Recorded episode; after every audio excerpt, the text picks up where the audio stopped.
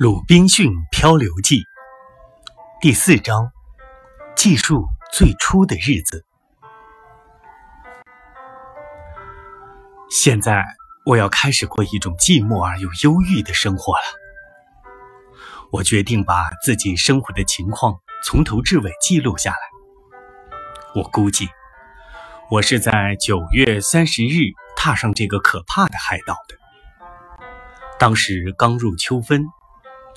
太阳差不多正在我头顶上。经过观察和测算，我认为自己应该在北纬九度二十二分的地方。为了方便计算时日，我在一根木桩上用刀刻着下面几个字：“鲁滨逊于一六五九年九月三十日登上此岸。”我把这根柱子做成一个大十字架。插在我当初登陆的海滩上，每天都在柱子上用刀刻一道痕迹，每七天就刻一条它一倍的线条，表示是星期天。每月的第一天，再刻条比星期天再长一倍的线条。就这样，我有了一个日历。由于缺少工具，我做每件工作都很困难。光是把洞穴四周的围篱做好，就花了我将近一年的时间。因为每一根围篱用的木桩，我都得到森林里去找，而刚砍下的木头十分沉重，山路又崎岖不平，只能慢慢的推。等到推回家了，我又把木头竖起来，再把它打到土里去。后来。我还用木板造出了桌子、椅子和放东西的木架子。要不是沦落在这种境地，连我自己也不敢相信自己这么能干。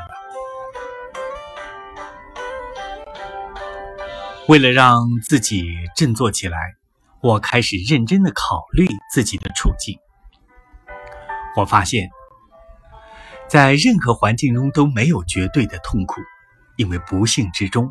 有时也有幸运的成分。我们时常会在最痛苦的经历里发现能安慰自己的东西。于是，我用一种平和的心境，把自己的幸运与不幸罗列出来。祸与害，伙伴都死了，我被抛在一个荒凉的岛上，孤独无依。我独自住在这里，没有人与我交谈，我没有衣服穿。我没有武器或工具抵御野兽或野人的袭击。这里与世隔绝，没有任何外界的信息。海上的风浪不息，我无法自行离去。这里很少有船经过，我求救无门。福与利，同伴们都葬身海底，唯有我还幸运地活着。岛上虽然有些荒凉，但是还有粮食。这里的天气炎热，根本不必穿衣服。我至今在这岛上还没有见过野兽。这里空气新鲜，有利于身体健康。船虽然破了，却给我提供了一船的食物。假如我在非洲遭遇海难，我肯定会遇到更多的危险。但上帝神奇的把船送到这里，又给我留下了许多有用的东西，我还有什么可抱怨的呢？现在我不再对着海面望眼欲穿，祈求有什么船只经过了，而是开始筹划着尽可能的改善自己的生活。我把住所和一切家事都安排得井井有条之后。心烦意乱的情绪也逐渐平静下来，这时我开始记日记了。不过，我总是没有顺序的随手摘记。一六五九年九月三十日，我可怜而不幸的鲁滨逊·克罗索，在一场可怕的大风暴中沉船遇难，同船伙伴都葬身鱼腹。我却九死一生，流落到这个荒凉的孤岛上。我把这个岛称为绝望岛。整整一天，我都为自己凄凉的境遇悲痛欲绝。十月一日清晨醒来，只见那只大船随着涨潮已经浮了起来，并冲到了离岸很近的地方。我不禁想起了死去的同伴，要是他们都活着，该多好。十月一日至十九日，这几天，我把大船上所有能搬动的东西通通搬了下来。趁涨潮时，我用木排把它们运上岸。不过这几天雨水很多，时停时续，看来这个岛上此时正值雨季。十月二十日，木排翻倒，上面的货物都翻到水里了。幸好木排翻倒的地方水很浅，那些东西并没有被冲走。等到退潮的时候，我捞回了不少东西。十一月一日，我在岩壁下支起帐篷，为了扩大居所，我打了几个木桩，挂上吊床。这是我上岸以来第一次睡在床上。十一月三号。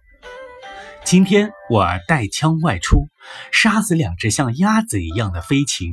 下午我又动手做了一张桌子。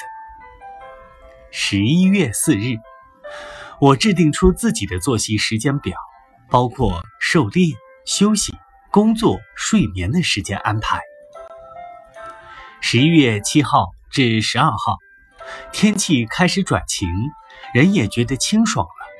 我有时忘记了用刀在柱子上刻痕记日，所以现在把日子搞混了，搞不清哪天是星期日。十一月二十三日至十二月九日，只要有精力和时间，我每天都在工作。我花了整整十八天的功夫扩大并加深了岩洞，洞室一拓宽，存放东西就方便多了。十二月十日，我的洞穴已经挖好，没想到洞穴顶上突然塌下来一大片泥土，差点把我活埋了，我简直吓坏了。十二月十一日至十六日，我在洞穴里竖起两根柱子，撑住洞顶，又在两根柱子上交叉放两块木板，把洞顶加固了。十二月二十七日，今天我射死了一只山羊，打伤了另一只山羊的腿。我把受伤的羊带回家，细心照看。后来它渐渐温顺了，待在洞穴前的草地上吃草，却不逃跑。这令我产生了再驯养几只动物的想法。一六六零年一月三日至四月十五日。因为害怕会遭到野人或动物的攻击，所以在这段时间里，我一直在加固围墙。